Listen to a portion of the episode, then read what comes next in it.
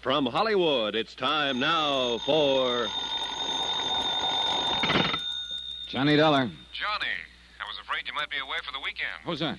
Byron Kane, Intercoastal Maritime and Life. Oh, hello, Bye. How are things in Boston? In Boston, fine. In Cod Harbor, terrible. Who's this? Meg McCarthy, who runs an eating place there at the harbor. Murder, mayhem, arson, or what? Right now, it's or what. But if you don't do something, and fast, it may be all three. Can you come over and see me? Now, Bye? I know it's Saturday afternoon, Johnny, but this needs fast action. Will you? Bye? Goodbye. No, Bye. Listen, you. Dollar, you're a sucker.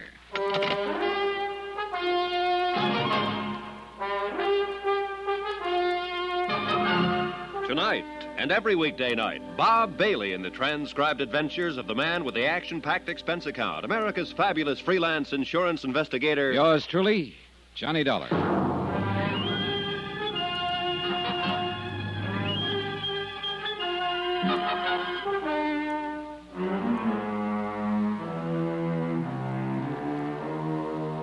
Expense account submitted by Special Investigator Johnny Dollar, location Cod Harbor, Massachusetts. To the Intercoastal Maritime and Life Insurance Company. Following is an accounting of expenses incurred during my investigation of the Meg's Palace matter. Expense account item one, $7.30. Cab from my apartment, train fare and incidentals to Boston. Byron Kay was a good insurance broker, and I figured he wouldn't have called me over a weekend unless it was pretty important. Get right to the point, Johnny, insurance on the palace is only for $15,000. Wait a minute, By. What is this palace? A fishing boat? No, it's what Meg McCarthy calls a restaurant, right down on the dock. Cod Harbor, you say? That's right. Well, what seems to be the trouble over there that couldn't wait till after the weekend? Well, like I told you, this character, Meg McCarthy, runs a so-called restaurant down on the docks, the Palace. I sold her 15000 insurance on it. And, Johnny, it's uh, quite a place. What do you mean by that? Uh, we also carry 25000 straight life insurance on Meg herself. Separate policy, of course. Which one are you worried about, By? Both, I think. Huh? Matter of fact, the more I think about it, the gladder I am that she didn't fall for my pitch when I tried to get her to increase the coverage on the cafe. If she had, our necks would really be out. What's the matter? Isn't it worth 15000 now? Oh, sure, at least. Even if it doesn't look it. You know, the stoves, equipment, and all that sort of stuff are in the coverage, too. Then I'm afraid I don't see what The Thing is this, Johnny. Meg has been threatened. By whom? How? Who knows? Anyhow, she's notified me that there have been a couple of attempts to set fire to her place. Since she lives upstairs in it, that means danger to her own life, too. Uh-huh. Then the whole 40000 is at stake. Yes. Will you go up there right away and see what you can do? Today? Tomorrow? Sunday? Look, maybe you can get in some fishing. I understand you're quite a fisherman. Oh, now, the last three times I was promised fishing while working on a case, all I did was cut bait. Proposition. If you don't get in at least a full day's fishing trip while you're up there, I'll double whatever you line up on your expense account. Uh, sounds mighty tempting. How about it, Johnny? Okay, bye. You asked for it. Item two, 1195, transportation back to Hartford, then on to Cod Harbor the next morning. Fine way to spend a nice warm Sunday. Nice place, too, if you lost your sense of smell. There were two or three dozen fishing boats of all shapes and sizes tied up at the long dock and piers that comprised the important part of the village. For housing, there was a scattering of weather-beaten shacks, one store. Meg's Palace turned out to be the biggest, most disreputable looking of the dockside eating places, and since there was a closed sign on the front door, I went around to the back. And I tell you, get off the clean scrub floor of me lovely joint your water is space below. I'm What? sick and tired of looking at that whole No, no, no, no, look here, Meg. I, I just come back to uh-huh, apologize for uh-huh. Ahem. Huh? Well, the next time that mangy, scurvy crew of the Lily Ann comes in here and gets drunk and brawls and carries on and busts up me fine glassware and china, to say nothing of a couple of No, wooden Meg, chairs and a uh, fine listen to me, darling. now. Don't you darling me, you pig face, squint No, eye. Meg, put down the frying pan, Meg. No, sir, not until you get your filthy hide out of here. I'm running a respectable joint, and the likes of you and the ragtail crew of yours have got no place in it. But, uh, What's more, and furthermore, I won't have you around. But I, you. I only so come get. The damage my boys did last night. Now, look here. Hey, that's a laugh. Pay for the loss of me dignity, to say nothing of me Meg, me little buttercup, please. Now get out of here, Willie. Get out. Well, Okay, here, here's your here's your money, Meg. Who wants your dirty, offensible money? Get! Meg, put down the frying pan. I'll put it down, Willie boy, if you don't get out here. I'll Meg, cover your Meg, head. oh, no. Get now before I don't get Oh. Meg, Get out of here, Bill. Get out of here. Get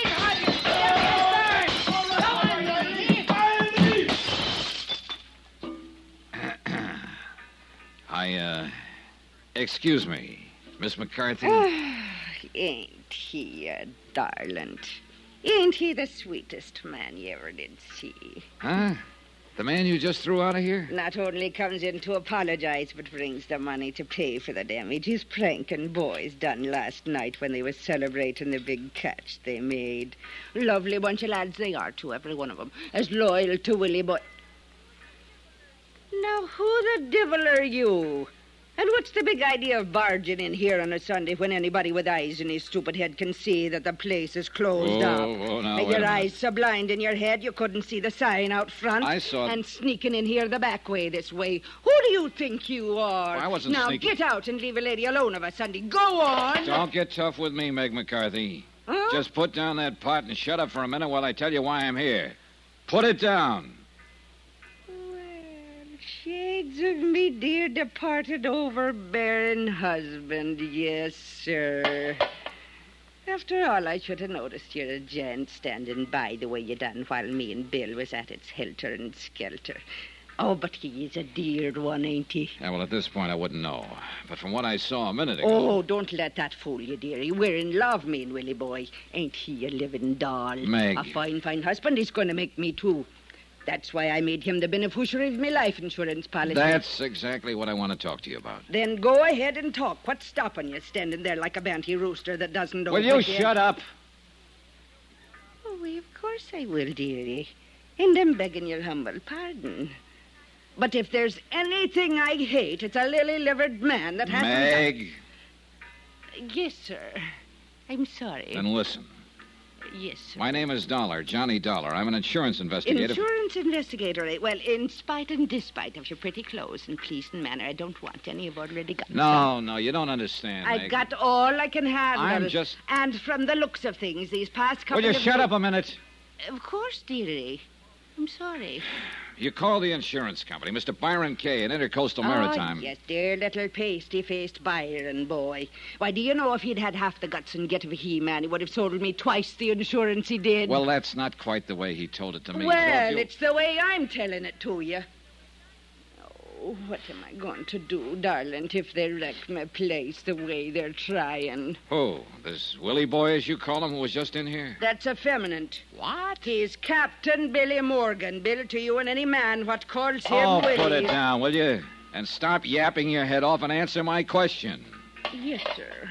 Now, is Captain Bill Morgan one of the people you suspect of trying to wreck this ugly-looking hash house? Oh, I love you, boy. You talk like a real sweet, overbearing man. Then answer my question. Well, of course he ain't. Willie boy wouldn't hurt me any more than I'd touch a hair of his pretty head if he had a hair on top of it. All right, then who? Johnny boy, there's a dozen of 'em like to see Meg's palace burned to the ground. Blast their black thieving souls. Why? Because I give 'em the best and the most food in the harbor. That's what the man gets here. So what happens to the silver plate in Ernie's Manor House and Irving's chop suey joint? Well, I'm putting 'em out of business, that's what. So you think they're trying to put you out of business? huh? Think it, I know it. That's why I telephoned that sniveling, lop-eared Byron Kay to send somebody down here and make 'em stop it. Afore he had to pay off a lot of insurance on it and maybe even on me. Why else do you think? There have been some attempts to set the place on fire, I understand. Why else do you think a lady like myself would take to sleeping on the bar down here every night, getting a creak and me sacroiliac? But I'm getting sick and fed up with it.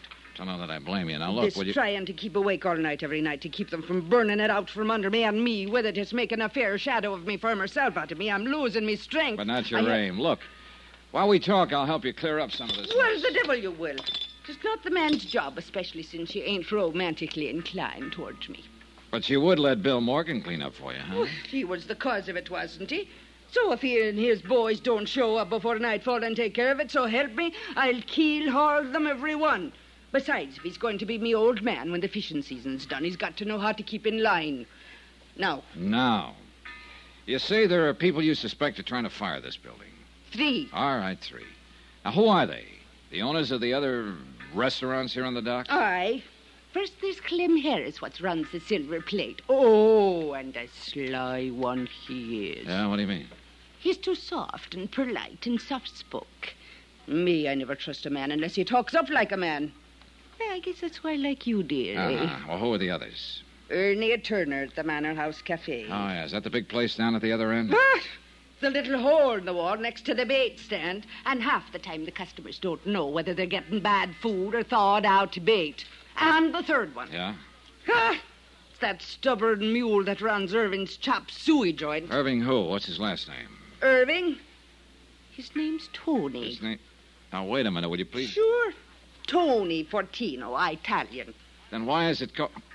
Why a chop suey place? If anybody has eyes, he would have saw how the sign was changed. First, the Chinese had it with chop suey. Yeah? Then came Irving with kosher, so he added his name to it, and now it's Tony. Well, then why? Only there wasn't any more room left on the sign, so stop complaining. Okay, Meg, you win. But have you any specific reason to suspect any one of them? One of them, I suspect them all, the dirty conniving. Why? Because they're a dirty conniving. I'll tell you why. Because they won't sell out to me. Because Oh. they all three keep open competing with me, and that's three against one. So they're a dirty All right, conniving. all right, you but- said that. Well, aren't they? How would All you- right. Yes, sir.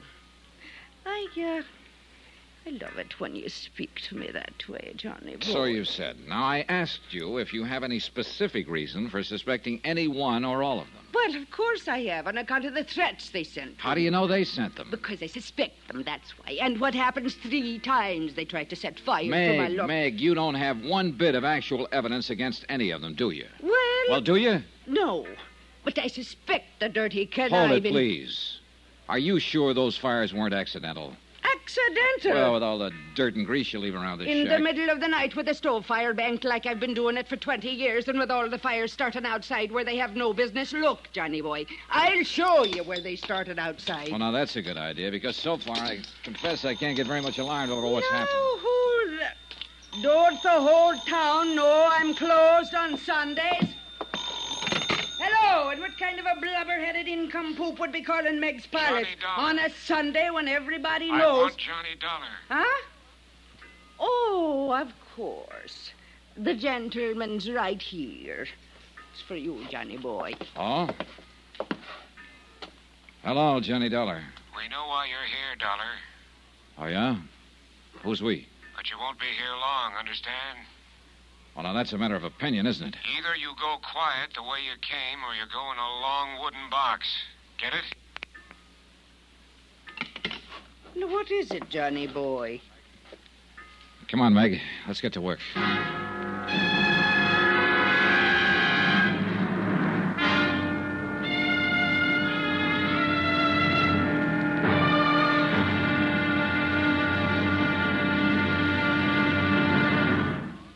Now, here's our star to tell you about tomorrow's episode of this week's story. Tomorrow, well, they say that darkness can cover a multitude of sins. It can also cover a strong man armed with a deadly weapon. Join us, won't you? Yours truly, Johnny Dollar.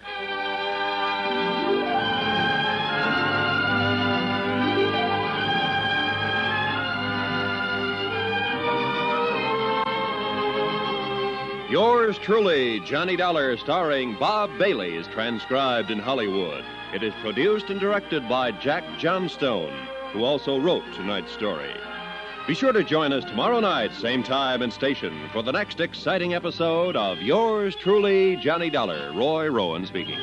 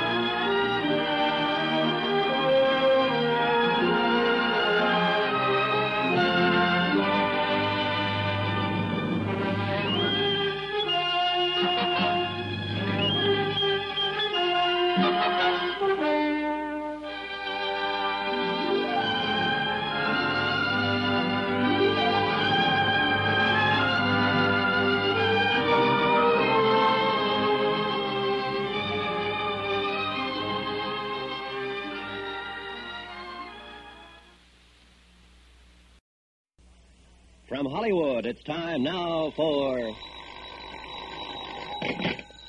Johnny Dollar. Byron Kay in Boston, Johnny. Hi. The operator had quite a time locating you. I don't see why I'm in the only available room for rent here in Cod Harbor. Huh?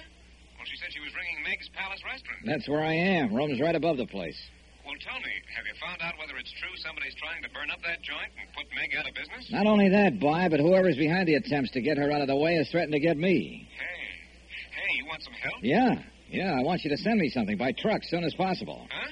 And I want to be sure it arrives here quietly at night so that nobody in this little fishing village knows it arrives. Holy smoke, what? Listen carefully, Boy, and I'll tell you. I want you to send me six.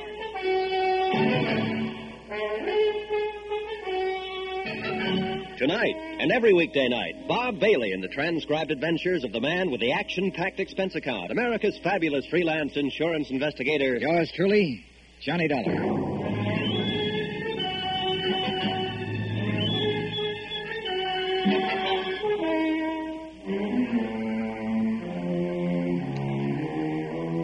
Special Investigator Johnny Dollar, location Cod Harbor, Massachusetts, to the Intercoastal Maritime and Life Insurance Company, Boston. Assignment The Meg's Palace Matter. Expense account continued. Expense account item. Well, since you're paying for and sending that batch of fire extinguishers, Byron, I can hardly charge them to my expense account, can I? But I have a sneaking suspicion they might be mighty important. A cursory inspection of this tiny fishing community has revealed no sign of a firehouse. Nothing, in fact, but some hose connections for cleaning off the docks. And after the threats Meg McCarthy has received, plus a couple of attempts to fire up this disreputable looking establishment of hers, well, I guess I still have some Boy Scout blood in my veins. In view of the threat to me, I figured it might be a good idea to consult the local authorities. I learned a long time ago that it's a good plan to enlist their cooperation when working in a strange small community. Inquiries from some of the fishermen mending their nets spread out in the long wharf led me to a small, shabby, unmarked frame shack that stood about a block away from the waterfront. Hey, come in, come in. Mr. Beasley? That's right. Well, what's your name? Johnny Dollar. Dollar, hmm? Okay, what do you want? Well, uh, you're the chief of police, I understand. Acting chief of police? Oh. Acting mayor, too, an acting judge, acting town clerk, acting just about anything else you could want. I don't get it. Well, I don't know why not. Officially, I guess Cod Harbor's just a part of Barnesboro, a couple of miles inland. We're so small and we're not incorporated like most towns, so we just have to be kind of self-sufficient under ourselves. You see what I mean? And you know something? It works out pretty good. Yeah, well, I guess it's as chief, uh, as acting chief of police that I've come to see you. Yeah, what about? The Meg's Palace Cafe. Ah, you mean you take any stock in Meg's talk about somebody threatening to burn up that cockroach-loaded dump she calls a restaurant? I'm representing the insurance company that holds $15,000 insurance on it. Ever come to your mind, Mr. Dollar, that Meg her own self might have set the fires to collect that insurance? A call for help as a cover-up? Yeah, yeah, the thought has entered my mind. Just crazy enough to do a thing like that, too. Hasn't she been to you for help? She told me. Oh, what sort of evidence, one way or another, have you turned up? Dollar, I haven't looked for any. Yeah, what?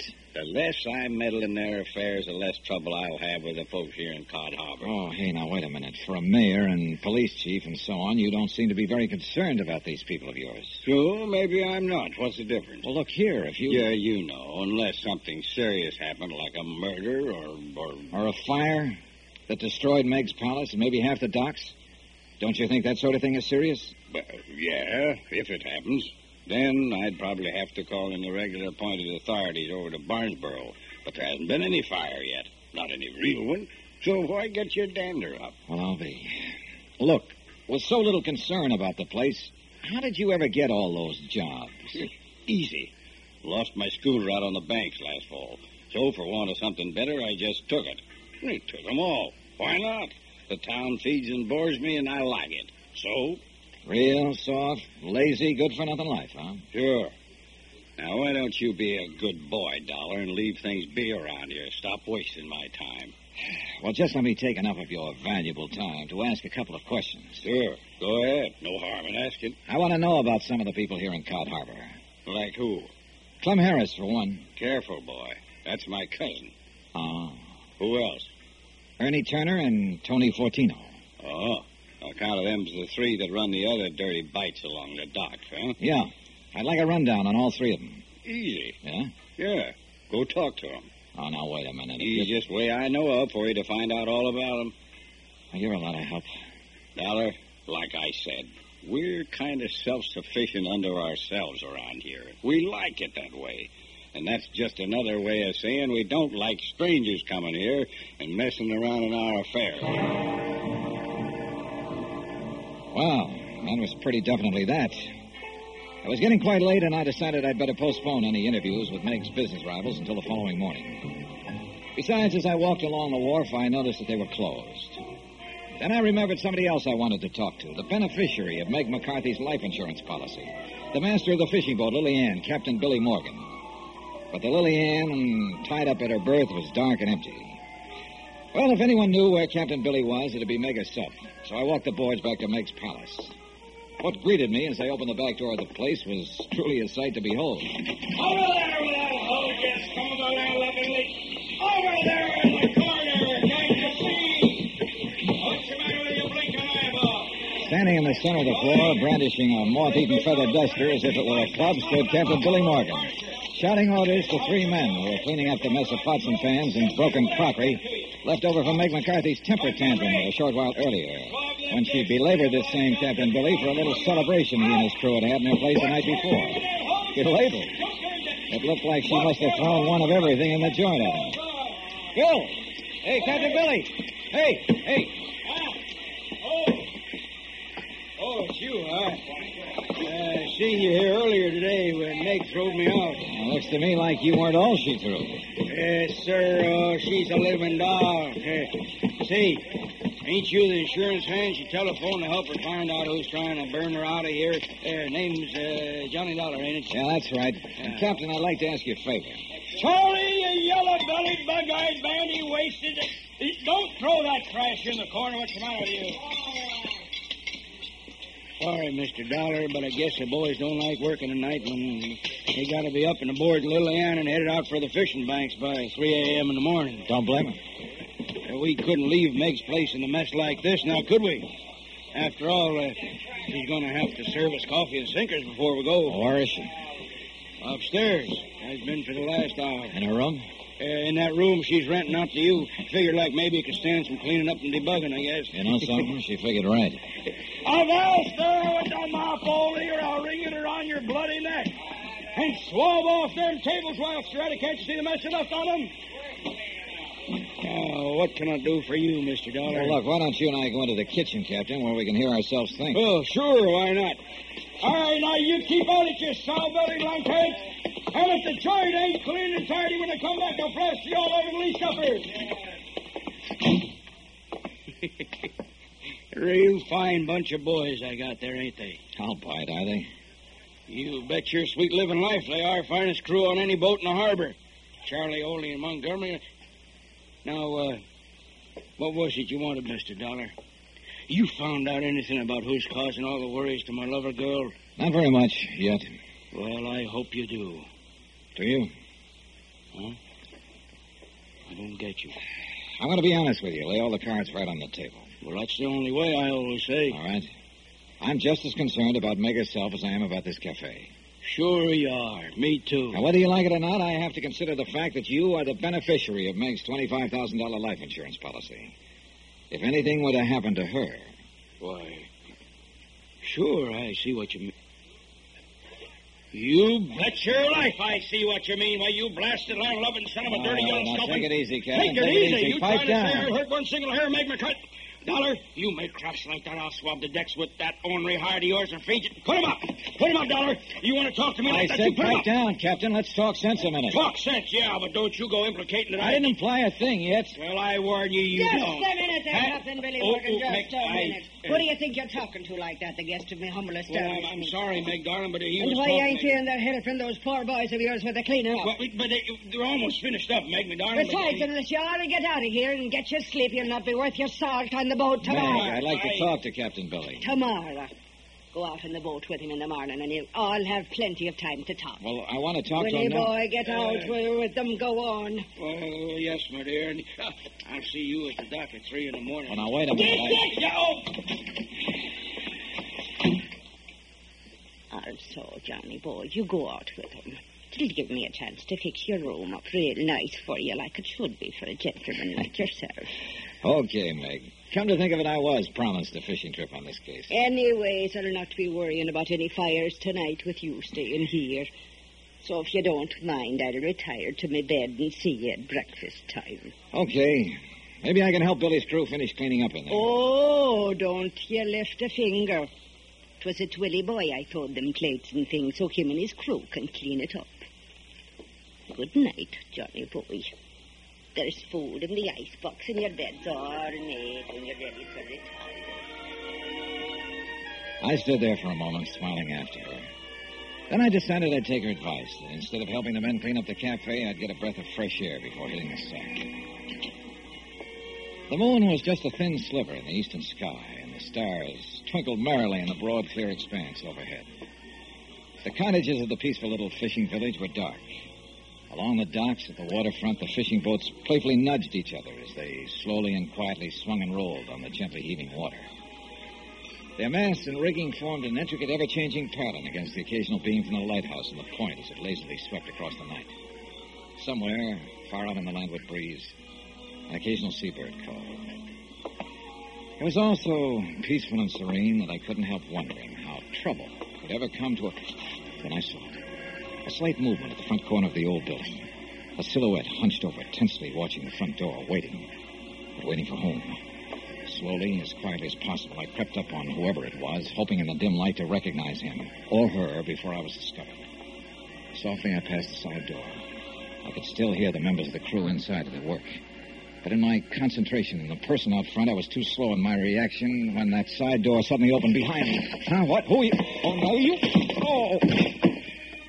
Very suddenly, it got very dark.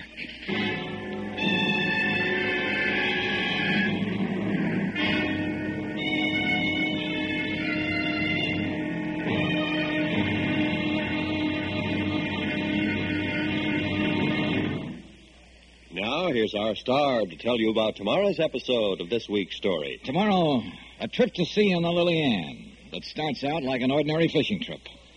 But somewhere on board lurks a man with murder in his heart. And his next intended victim, me. Join us, won't you? Yours truly, Johnny Dollar.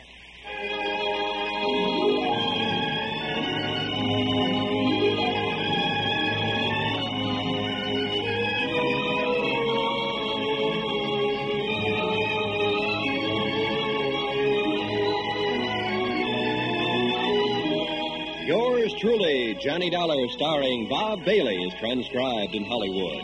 It is produced and directed by Jack Johnstone, who also wrote this week's story. Be sure to join us tomorrow night, same time and station, for the next exciting episode of Yours truly, Johnny Dollar. Roy Rowan speaking.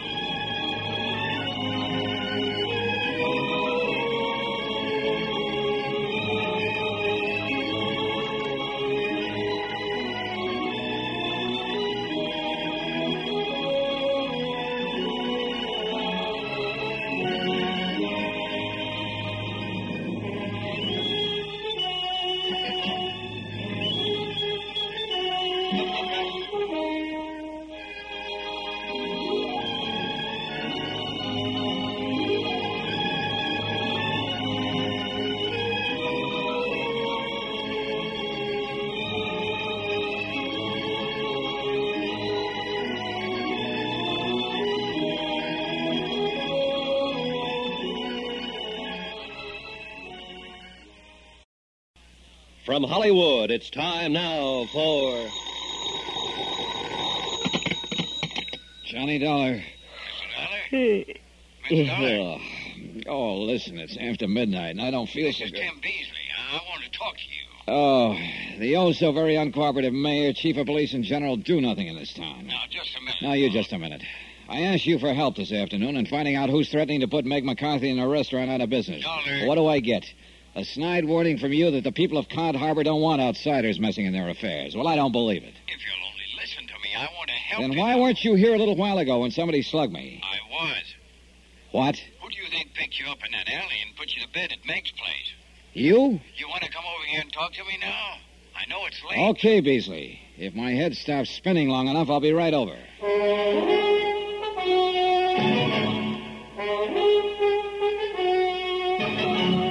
Tonight and every weekday night, Bob Bailey in the transcribed adventures of the man with the action packed expense account, America's fabulous freelance insurance investigator. Yours truly, Johnny Dollar.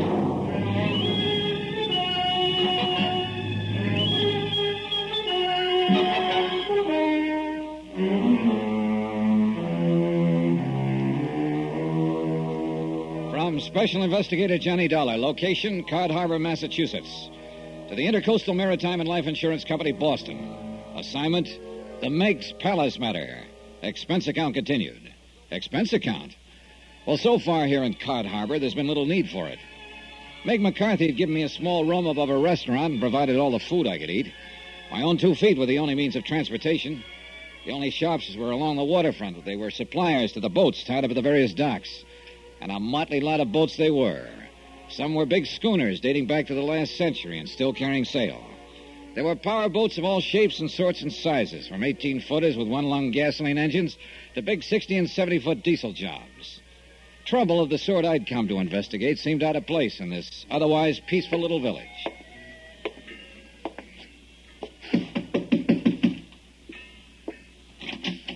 Come in, Mr. Dollar. So, you've suffered a change of heart, huh, Beasley? And you've decided to go up. Yeah, that's about the best way to put it, I guess. See, it's Now, this wait, way. wait. Before we go any further, what was this bit about picking me up after I got socked on the head a while ago? Listen, Mr. Dollar, after you left here this afternoon, I got to thinking. Maybe I was wrong in giving you the back of my hand, and maybe you was right in walking out mad like you did. Well, how would you feel? The insurance company back in Hartford gets word from Meg McCarthy that somebody's threatening to burn up that joint on the waterfront she calls a restaurant. It's insured for fifteen thousand dollars, and she's insured for twenty-five. I know, I know. Well, you see, it's this way. And when I get here, I learn that somebody has already tried a couple of times to set fire to the place. All right, all right. I learned a long time ago that in a case like this, it's smart to enlist the help of the local authorities. Here in Cod Harbor, those authorities all seem to boil down to you. Why, I will never know. Yeah, like I told you. But now listen. And what do I get from you? The cold shoulder, the back of your hand, as you put it. I, I, gotta explain to you, Mr. Dollar. Well, then go ahead and explain. And believe me, brother, it better be good. Well, there, there probably ain't another village like this in the whole country, see? Technically, uh, we're supposed to be part of Barnesboro, a few miles inland. But we've always left them alone, and they've always left us alone. Any trouble happens, we settle it amongst ourselves, and because we're such a small place, uh, it's get along with everybody or get out, see? So we just don't have no trouble. Um, not of any account, that is, unless it's somebody comes in from outside and makes it for us. You understand, Mr. Dollar? Are you forgetting it was one of your own townspeople who asked me to come here and for her own protection? That's what I got to thinking about after you left. So I decided maybe I better talk to you. And, well, that's how I happened to go over to Meg's place tonight. Was that you I saw in the shadows out by the front door? Yes, sir. I, I was waiting for Captain Billy Morgan and his crew to finish cleaning up the place for Meg. And I was going to go in and talk to you. And that's the truth, Mr. Dollar. Come on. Well, I just got there when I heard a noise out at the side of the cafe like a fight. Of course, it was dark. That was no fight. Somebody came out the side door from behind me and knocked me on the head. Yeah. So I took you up and put you on your bed and gave you time to get your senses back and then telephoned to you. Uh huh. You sure it was you out at the front of the cafe? Oh, no, Mr. Dollar. You trying to implicate maybe it was me that give you a belaying pin over the head? Was that what hit me, Beasley? A belaying pin? Well, well, well something hit you, and I just... Okay, okay. I'll take your word it wasn't you, for the time being. I swear, Mr. Dollar, by all... All right, then, listen. Yeah? I heard that side door open just before I started seeing stars. Huh? Yeah? That means whoever struck me must have come from inside the cafe. Say. Yeah, yeah, that's right. The only people inside were Captain Morgan and the crew of his fishing boat. You sure? I'm sure, because I was in there myself just a minute before. Just Billy Morgan and his three men. Where was Meg? She'd gone up to bed. I just stepped outside for a breath of air. Ole. Huh? Ole Jensen, first mate. Yeah, I heard Captain Billy call one of them Ole. Last name's Jensen, huh? And then there's Charlie. Charlie Buttons, the deckhand, and Montgomery, the engineer. Well, No, no, not one of them could have done it. isn't that like saying I didn't get hit? One of them must have done it. No, sir, Mr. Dollar. It just couldn't make any sense. All right, tell me this. Are any of them related to the guys who run the other cafes along the wharf? No, no. But you are, aren't you, Beasley? Huh? To Clem Harris at the Silver Plate, or is it the Greasy Plate? Anyway, he's your cousin, isn't he? Oh, I told you that. But if you think he had All anything... right, now I don't know what I think. Well, let me tell you this. If you have suffered this big change of heart, it's about time you started proving it. I, I'll do anything you say, Mr. Dollar. All right. Meg seems to think the threats and attempts to burn down her place came from her competitors. Well, I know she does, but she's... now, in a couple of hours, I'm taking off for the fishing banks with Captain Morgan and his crew. Maybe I'll be able to spot which of his men laid me out in the alley, if it was one of them. Meantime, you see if you can dig up anything that would put a finger at the other cafe owners. That means Ernie at the Manor House, Tony who runs Irving's Chop Suey joint, and your cousin, Clem Harris. Okay, Mr. Dollar. I'll do it. Hey, by the way, did you ever check their handwriting against the letters Meg received? Well, no, I never quite got around to it. it I don't think you ever got around to doing anything. but it's such an easy job. Well, do it. Get- Get the letters from Meg and check them. Yes, sir. I'm going to try to get a couple hours sleep before we take off on the Lily Ann. Yes, sir. The big lazy slob. The first time I met him, he'd actually boasted about his soft job. About how nicely he could live in the town without having to lift a finger. Oh, sure, the sudden change of heart may have been genuine, but I wouldn't have bet on it. And I still had no proof it wasn't he who slugged me. And one of Meg's rival eateries was run by his cousin. But then everything indicated that whoever struck me had come from inside her own cafe. So I decided it was more important than ever that I go on the next day's fishing trip. Back in my room on the second floor of Meg's palace, I fell asleep the minute my head hit the pillow. And I could have sworn it was only a second later that. Oh, yeah, yeah, yeah, yeah. Oh, oh, who is it? What is it? Time to get up and out. What do you think it is? Huh? Meg? Who, uh, you're going out with the boys. Just get them lazy bones of yours up out of that bed. Oh, but it's still pitch dark. Are you decent? Well, whether you are or whether you ain't, it's time you was up.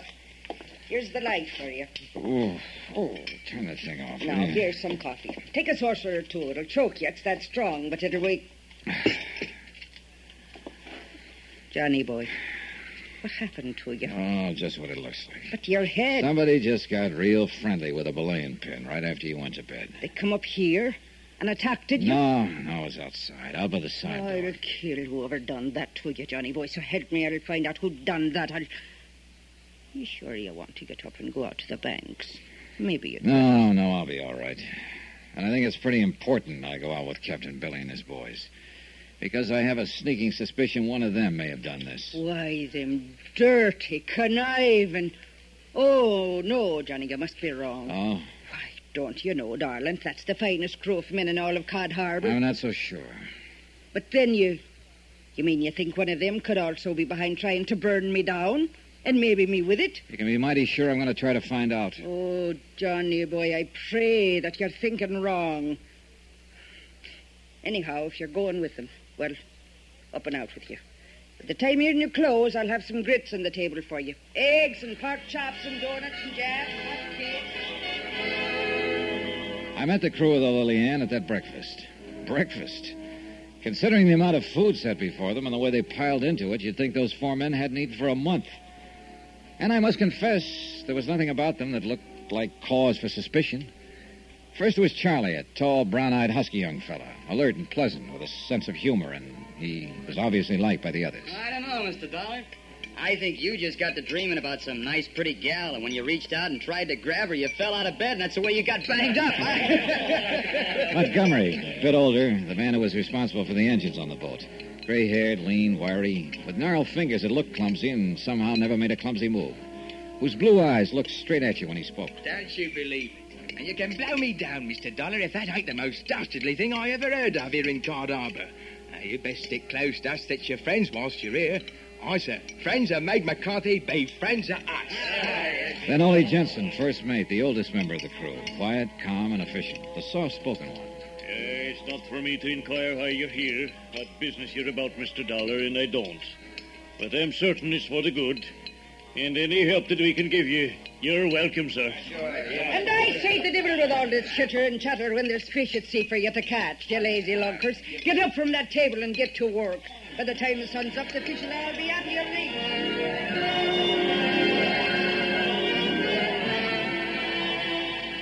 Within a few minutes, we cast off, and the Lily Ann put to sea. Slowly, the lights of the little village disappeared aft. The moon had gone down, and our only company out on the dark water was the twinkling stars and the occasional running lights from the other boats setting out for the fishing banks.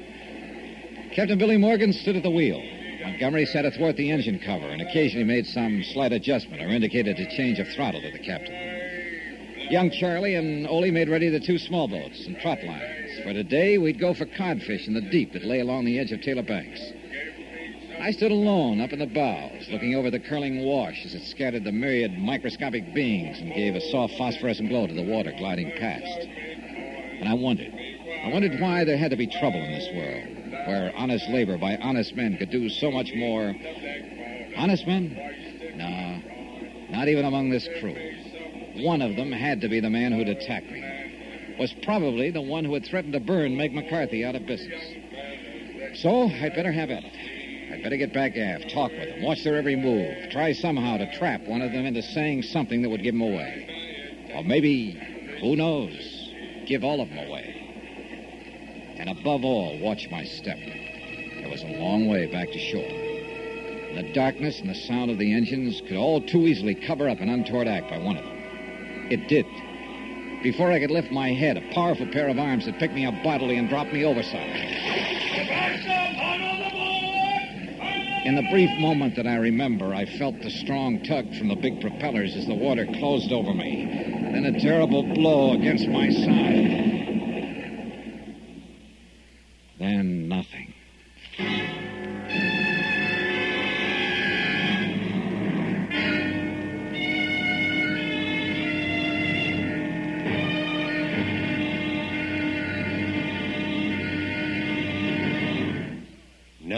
Here's our star to tell you about tomorrow's episode of this week's story. Tomorrow, the motives for arson and murder begin to take definite shape in the form of a confession. Join us, won't you? Yours truly, Johnny Dollar.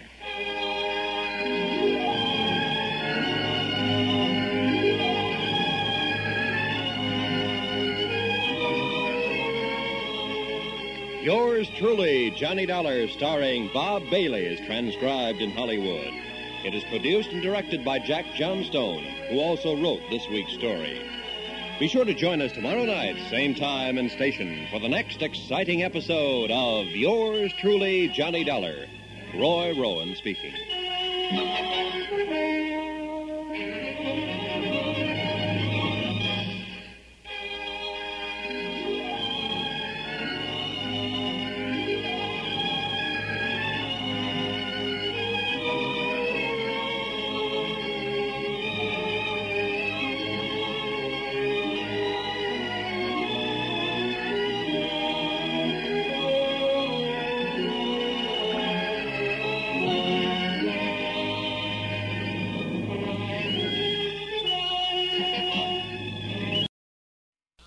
From Hollywood, it's time now for.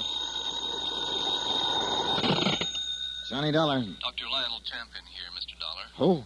I'm surprised Meg McCarthy didn't answer. I ordered her to keep you in bed there at her place until I could see you again. I am in bed.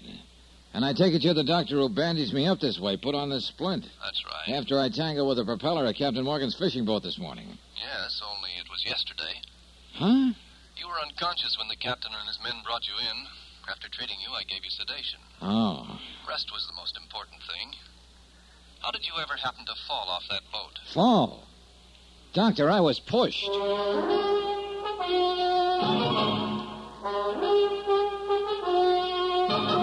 Tonight and every weekday night, Bob Bailey in the transcribed adventures of the man with the action packed expense account, America's fabulous freelance insurance investigator. Yours truly, Johnny Dollar.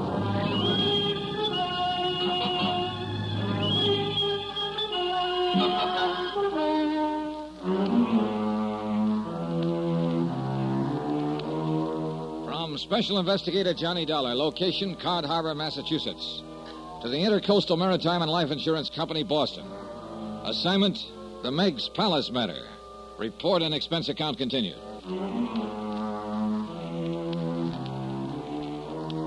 As soon as I hung up on Dr. Champion, I again checked the splint on my right leg and confirmed the suspicion that I couldn't possibly walk on it.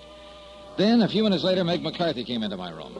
She carried a tray filled with enough food to choke a horse. And while I piled into it, she brought me up to date. It's in Barnesboro that Dr. Champion has his office. And lucky it was for you he happened to be here in Cod Harbor on his weekly visit. Oh, you were a sorry looking mess when the men brought you in. Yesterday, the doctor said. You've been out as cold as a codfish ever since. But I can tell by the looks that the rest has done a lot for you. How do you feel? As a matter of fact, Meg, I feel pretty. Oh, well, pretty good. There, you see, you've got to take it easy, like the doctor said. Just lay there and rest and sleep and eat all the good food I bring you. Yeah, except that unless I get up and going on this case. You try that, and I'll lash you to the bedpost. Doctor's orders is doctor's orders, so don't you try nothing different. Yes, ma'am. Oh, it's a miracle, praise be, that that propeller on the Lily Ann didn't cut you to ribbons. Captain Billy and his crew brought me back here, huh? Who else? Where are they now? Fishing out on the banks, of course. What did you expect? Don't you know they have to earn a living the same as me and you? And what about keeping up the payments on that seagoing bathtub? Precious little time they had for fishing yesterday after that fool trick you pulled falling off of her. Is that what they told you happened? Of course, what else? Meg, which of the men told you I'd fallen off the boat? Well, all of 'em. Only the first mate, young Charlie Montgomery, the engineer, and of course my Willie by himself, Captain Morgan, to you. And they all told it the same way? What? Why not? Should they be after making up fairy tales? How did they tell it? You're sure that screw didn't hit you on the head, too? You lost your memory? How did they tell it, Meg? It's important. Well, whilst they went about their chores, you were standing alone up in the bows. Then they heard you yell. Yeah? Despite of the darkness, they seen you splash in the phosphorescent wake. And there you were, being sucked under by the prop. That's all. And they all told it the same? Exactly the same. Even young Charlie Buttons kept saying it over and over. I saw it, I saw it all. Oh? Like, well, you know, like he was still struck with the fear of what might have happened to you. I wonder. Well, stop wondering and get yourself some more sleep, or the doctor'll have me head. And if he does, I'll take it out on you. And believe me, Johnny boy, that will be a lot worse than the fool accident of yours ever was. Meg, listen to me. It was no accident. What? I was thrown overboard. Oh, Johnny boy, you're raving delirious out of your head. I was leaning over the rail, watching the water, and a powerful pair of arms belonging to somebody aboard that boat picked me up and tossed me over. Saints, who? Ole Jensen, young Charlie Buttons, Montgomery, or Captain Billy himself. You start raving, Johnny. You must have got hit on the head. And I'll bet my last buck that whoever did it is the same one who slugged me in the alley, the same one who's threatened to burn you out of this place of oh, yours. Oh, no. And the minute I get up out of this bed, I... Tell me something. Yes? Tim Beasley, your police chief and mayor and so on. Yes? Has he been up here to see you?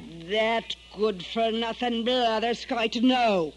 And what's more, if he shows his ugly face in my establishment, I'll toss him out on his beam ends. But why do you ask? Because I told him to get the threatening notes from you. Check them against the handwriting of several people here in Cod Harbor. Who? Like that sniveling cousin of his, Clem Harris, that runs the Silver Plate Cafe? Yeah, among others. Well, he ain't been here, and I won't have him here. I take it you and he don't get along. Of course we don't. Why? Because ever since his cousin Clem has been in business, Tim has threatened to close me up. For what reason? For breaking town ordinances on restaurants. The kind he enforces over to Barnesboro. Well, have you been breaking them? No more than no less than dear cousin Clem or Tony Fortin or Ernie Turner does after their harsh joints. But me, he always is picking on, and why? Because I get most of the business from the fishermen. So you want a suspect in this case, Johnny boy? You've named them for me, Meg. The other cafe owners. All right, so I'll give you one.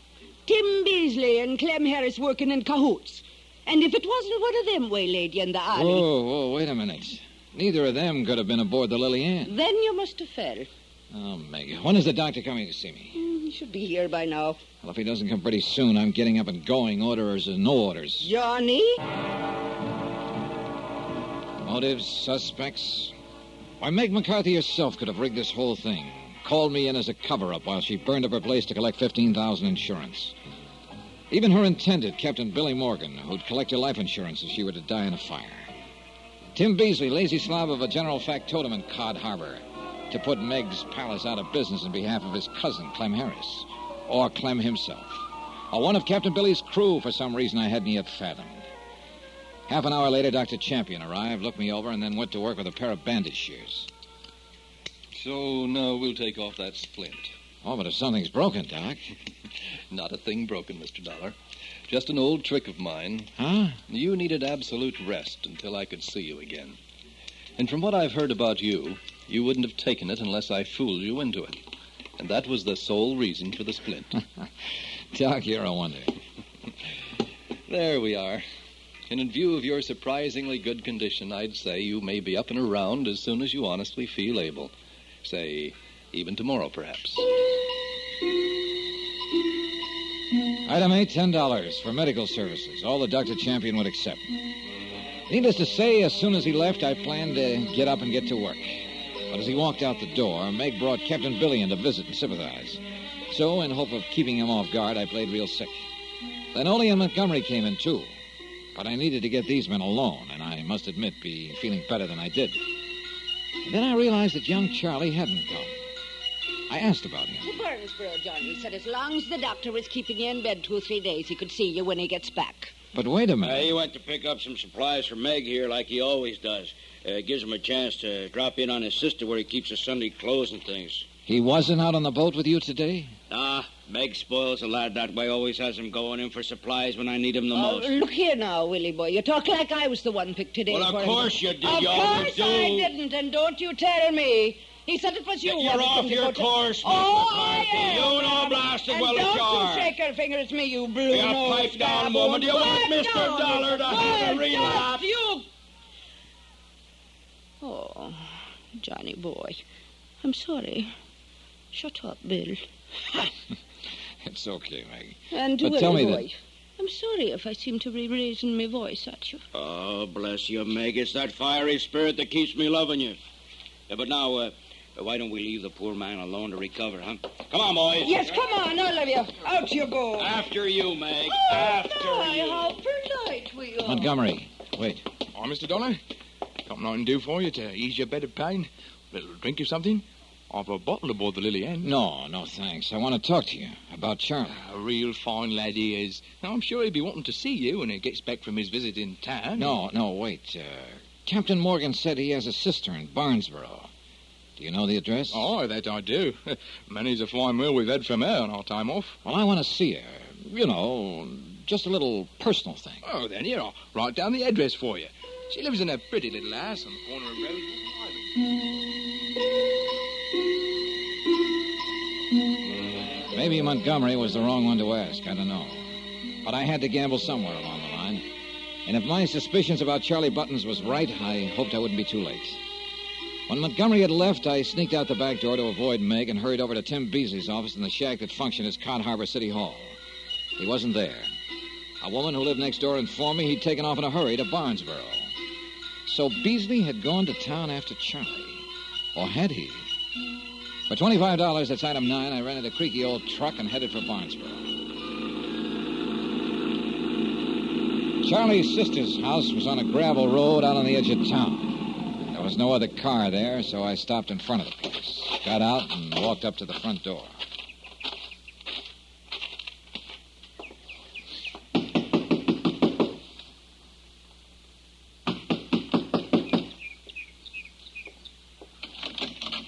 Sorry, mister, but my sister.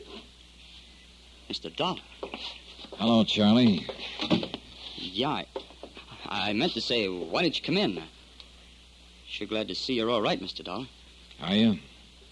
That sure was awful. You- You're falling off the boat that way. What's the matter, Charlie? Aren't you feeling good? Yeah, sure. Sure I am. You look a little pale. And say, well, well. Packing up to leave, huh? Yeah, I. Well, I'm tired of the fishing business, Mr. Dollar. Gonna give it up. Go somewhere else to earn a living. Tired of it, yeah.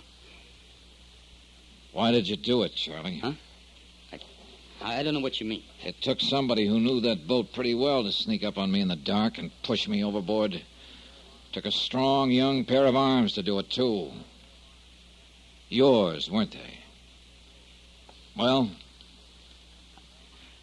didn't want to do it, Mr. Dollar. So help me, I didn't want to. But he made me. yeah? Who made you? He found out. He, he found out about me, about my record. What record? That that I'd killed a man once, accidentally, when I was just a kid. That I'd run out and escaped from the reformatory. But now I'm grown. If they ever catch me, they'll hang me or the electric chair up for life, and he knew that. Charlie. If I didn't do anything he said, like slugging you or trying to start the fires or anything, he'd give me away. So I had to, don't you see? I couldn't help myself. He made me do everything. Charlie, who, Charlie, who? It's all right. You don't need to rough me up, Dollar. I knew I'd get caught up with someday. I'll go quiet with you. And- maybe, maybe you'll help to, to try and get things easy for me. Charlie, who made you try to kill me? Yeah. Yeah, I'll tell you. It was so he could get you out of the way and burn up Meg's palace and her with it. I'll tell you, Mr. Dollar, it was. Oh, no. Huh? There. At the window. Behind you. That old trick? Oh, no, you. The boy fell against me, pinning me to the floor. And as I pushed him away, I saw the patch of red slowly spreading on the front of his shirt directly above the heart.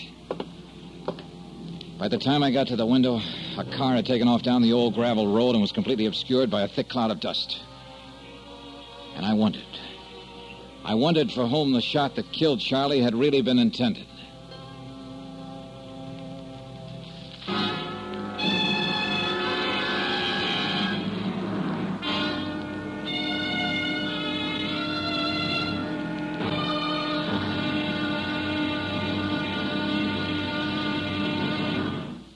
Now, here's our star to tell you about the final episode of this week's story. Tomorrow, a killer strikes again. But one of his victims rises from the grave to strike back. Join us, won't you? Yours truly, Johnny Dollar.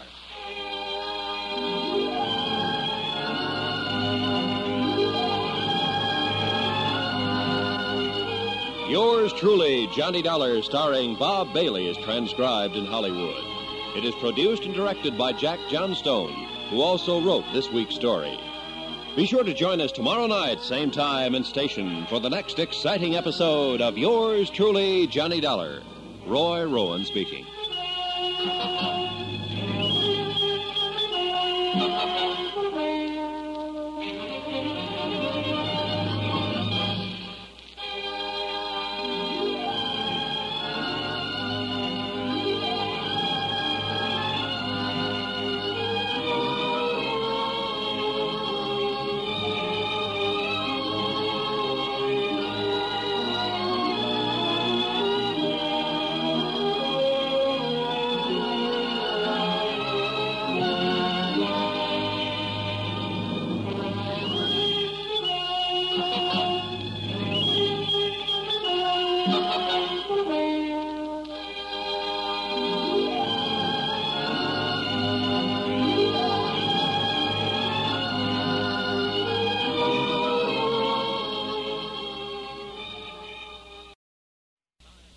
From Hollywood, it's time now for.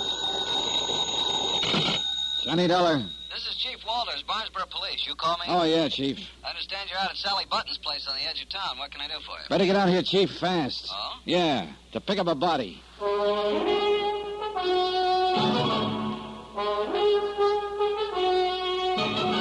Tonight and every weekday night, Bob Bailey in the transcribed adventures of the man with the action packed expense account, America's fabulous freelance insurance investigator. Yours truly, Johnny Dollar.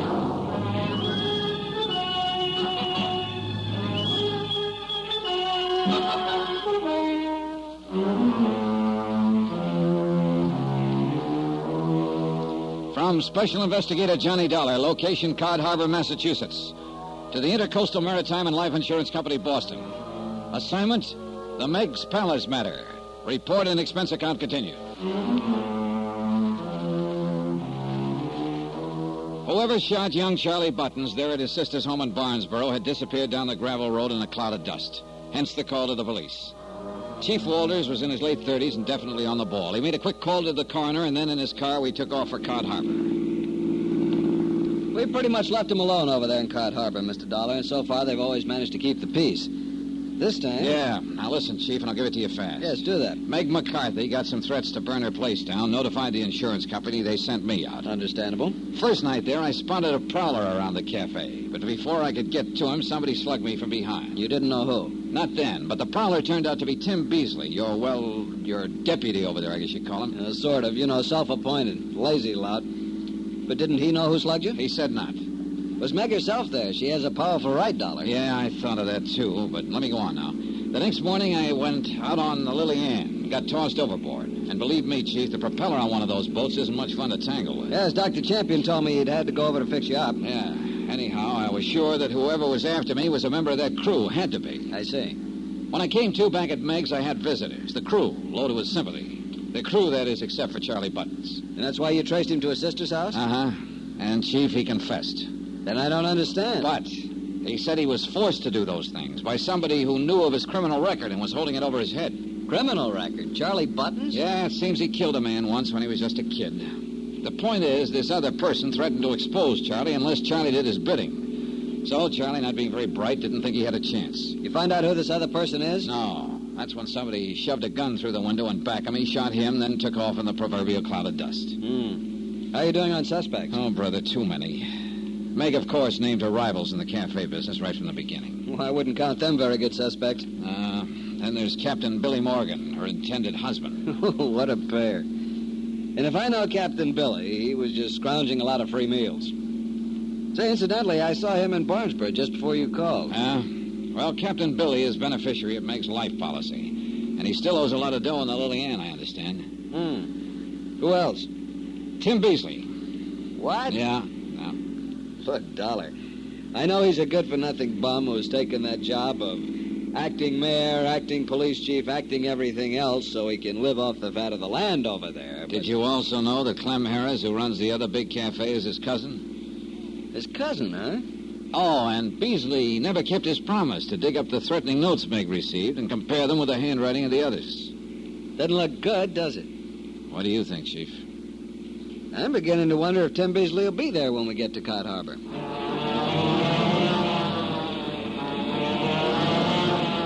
As it turned out, Tim Beasley was very much in evidence. So was the whole population of Cod Harbor. For as the lights of the little fishing village slowly hove into view, I saw another light down by the waterfront, a rather a big reddish glow. And as we pulled in closer, we could see the long tongues of flame leaping upward that caused it. Yep, Meg's palace was on fire. Chief Walters stepped on it. We took the last few turns on two wheels.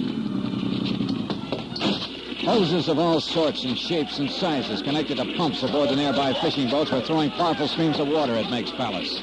At the back where the fire had apparently started. But the flames continued to spread, even licking along the ground behind the building. That means arson, Johnny. Oil and gasoline spreading around back there. No doubt of it, Chief. How'd it start, Captain Billy? Who knows? But grab a hose and get to work. Get some hose off one of them boats. Montgomery, you crazy? Captain Billy Morgan was running the show, and every one of my prize suspects was in there working his head off. All of them taking orders from Captain Billy. And then I realized that Mike McCarthy was nowhere around, and I noticed something else. All the firefighting was directed toward the back of the building. The front, thanks to the wind, was untouched. But that's where Meg McCarthy's room was. Chief! Chief Wallace. Hey, Johnny, where are you going? Come on, Chief, give me a hand. What? See that window up there? Well, I'm going to climb up on the front roof of the place. You'll burn to a crisp up there. Gotta take that chance because I think I can blow this whole case wide open. Now clench your hands so I can step on them. Hoist me up. But even right here, the heat is... Come on, man, quick, come on. Okay, Johnny, but I think you're crazy. Here you are. Now, up. Here you go.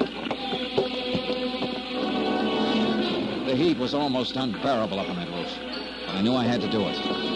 I crawled low along the shingles, hoping the rotten old roof would hold. And a withering blast that felt like fire itself hit me full in the face as I broke the window of Meg's room. And there she lay, stretched out, unconscious on her bed. There was an ugly livid mark across her forehead where somebody had struck her down and left her there at the mercy of the fire. Johnny! You all right? The searing heat seemed to press in on me, and engulf me. And the open window gave a draft to the flames that were already licking at the sides of the open door. Somehow I managed to wrap a blanket around Meg, covering her face and stagger to the window, blindly groping for it. Johnny! This way, the window! Keep that hose on us here! All right, Johnny. You're all right now. I got you. It's all right, boy. It's all right.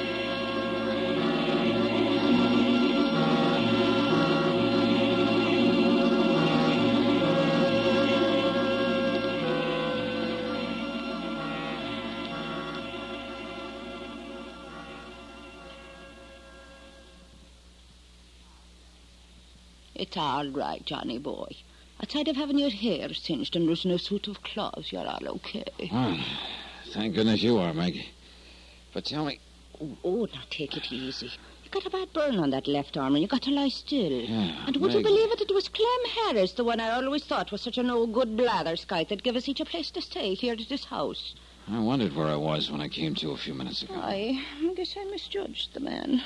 But how about you, Maggie? Oh, bless you, darling. You saved me life, and I'll never forget it. May the good Lord strike me down. If it hadn't been for you.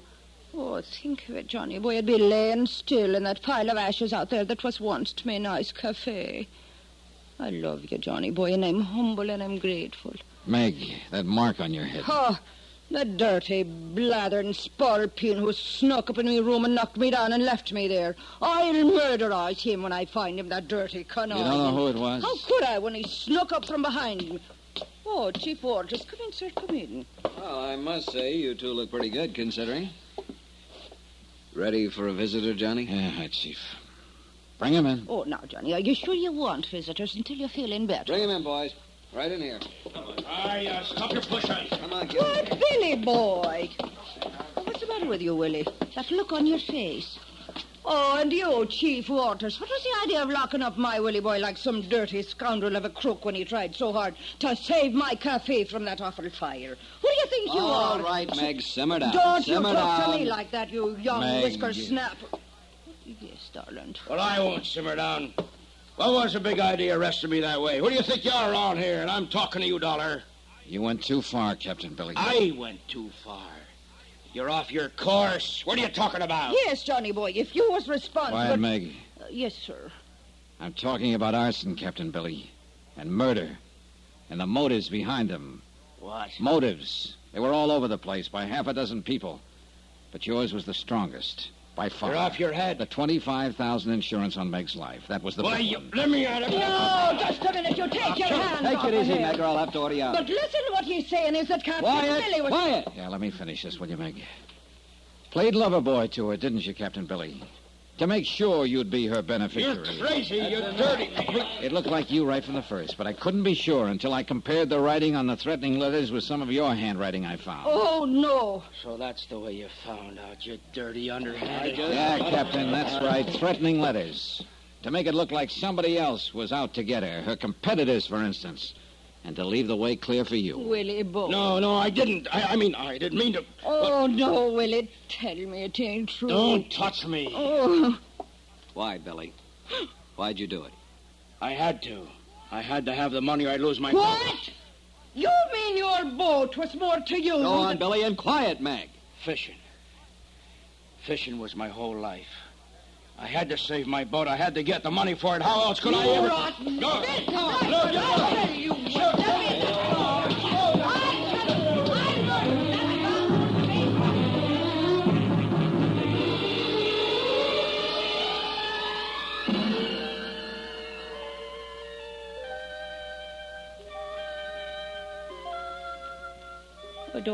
know, Johnny boy. Maybe I'll move to someplace else and open up. I wouldn't have the heart to here. Cod Harbor it'd be too. But it's here that I met him and I believed him and well, I guess this old heart of mine wasn't as tough as I thought it was. Yeah. I'm sorry, Maggie. I'll get over it. Sure I will.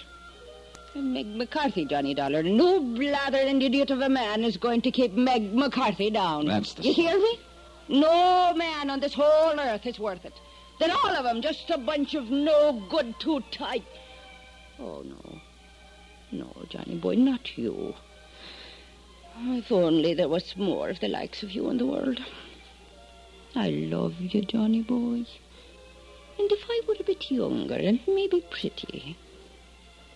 Johnny, Yeah? now tell me, where did you ever get the threat letters you compared the writing of? I'd have swore that I destroyed them, every one. Know something, Meg? I didn't. Huh? I never saw them. Never saw a sample of Captain Billy Morgan's writing either. You mean you... Oh, no. Huh? Well, it worked, didn't it? Aye. And it serves that conniving murder and blather scoiching... There, there now, Maggie. Oh, Johnny. I'm afraid I really did love him.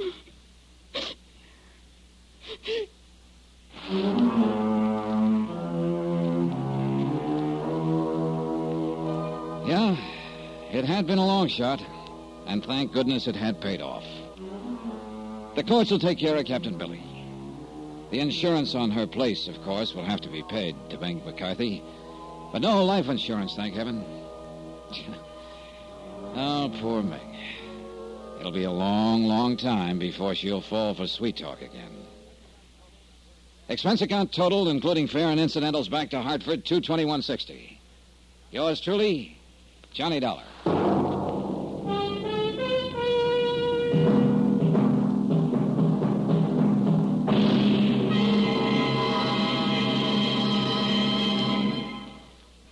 Here's our star to tell you about next week's story. Next week, well, they say that diamonds are a girl's best friend. But I wonder when they're a motive for murder. Join us, won't you? Yours truly, Johnny Dollar.